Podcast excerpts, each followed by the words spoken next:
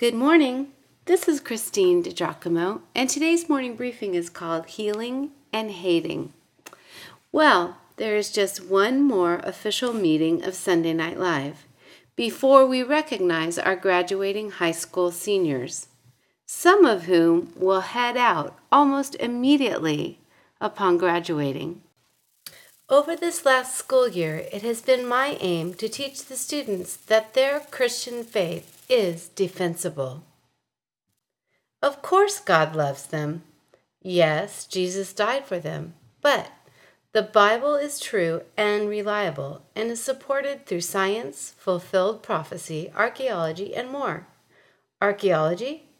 Yes, the unearthing of particular sites mentioned in Scripture such as the one that John references here in John chapter 5, the pool of Bethesda, pictured here for you, serving to show that yes, these were real places.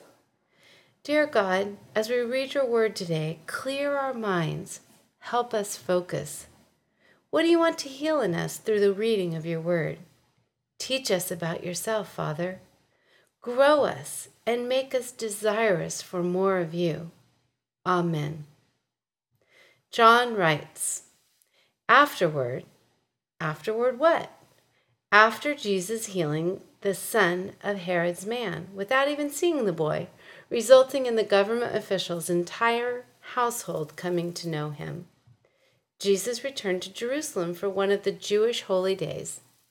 Inside the city near the sheep gate, was the pool of Bethesda with five covered porches. Crowds of sick people, blind, lame, or paralyzed, lay on the porches. One of the men lying there had been sick for 38 years. When Jesus saw him and knew he had been ill for a long time, he asked him, Would you like to get well? I can't, sir, the man said, for I have no one to put me into the pool when the water bubbles up. Someone else always gets there ahead of me. Jesus told him, Stand up, pick up your mat, and walk. Instantly, the man was healed. He rolled up his sleeping mat and began walking. But this miracle happened on the Sabbath, so the Jewish leaders objected. They said to the man who was cured, You can't work on the Sabbath. The law doesn't allow you to carry that sleeping mat. But he replied, the man who healed me told me, Picked up, pick up your mat and walk. Who said such a thing as that? They demanded. The man didn't know, for Jesus had disappeared into the crowd. But afterward, Jesus found him in the temple and told him, Now you are well, so stop sinning, or something even worse may happen to you. Then the man went and told the Jewish leaders that it was Jesus who had healed him. So the Jewish leaders began harassing Jesus for breaking the Sabbath rules. But Jesus replied, My Father is always working, and so am I. So the Jewish leaders tried all the harder to find a way to kill him, for he not only broke the Sabbath, he called God his Father, thereby making himself equal with God. So Jesus explained, I tell you the truth, the Son can do nothing by himself. He does only what he sees the Father doing. Whatever the Father does, the Son also does. John chapter 5 verses 1 through 19. On this day in Jerusalem, the lame man woke up and thought it was going to be just like every other day. If the stream bubbled up water at the Bethesda pool, he would struggle and strain to get to it. But like every other day, for more days than he could count, others would rush before him. There just was not much hope for change, but if he left the pool, well, there was no hope at all.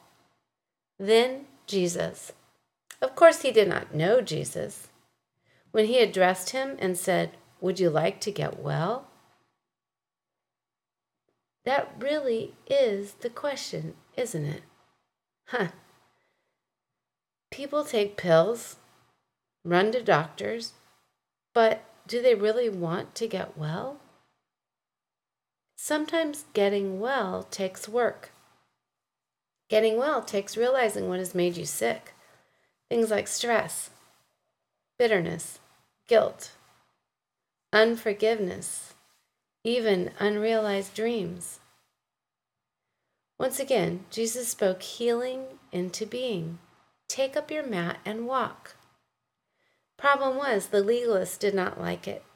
The religious Jews would rather someone remain lame than violate a law. Jesus did not see it that way.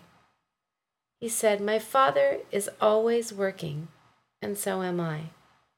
They hated him for it, for healing the man, breaking the Sabbath law, for calling God his Father. They would rather the man had been lame until death than have this happen. It just did not fit with their religious agenda, which was just so terribly sad. They put religion ahead of the man's well being. They put religion ahead of Jesus. Somehow, they were more comfortable with hating than healing.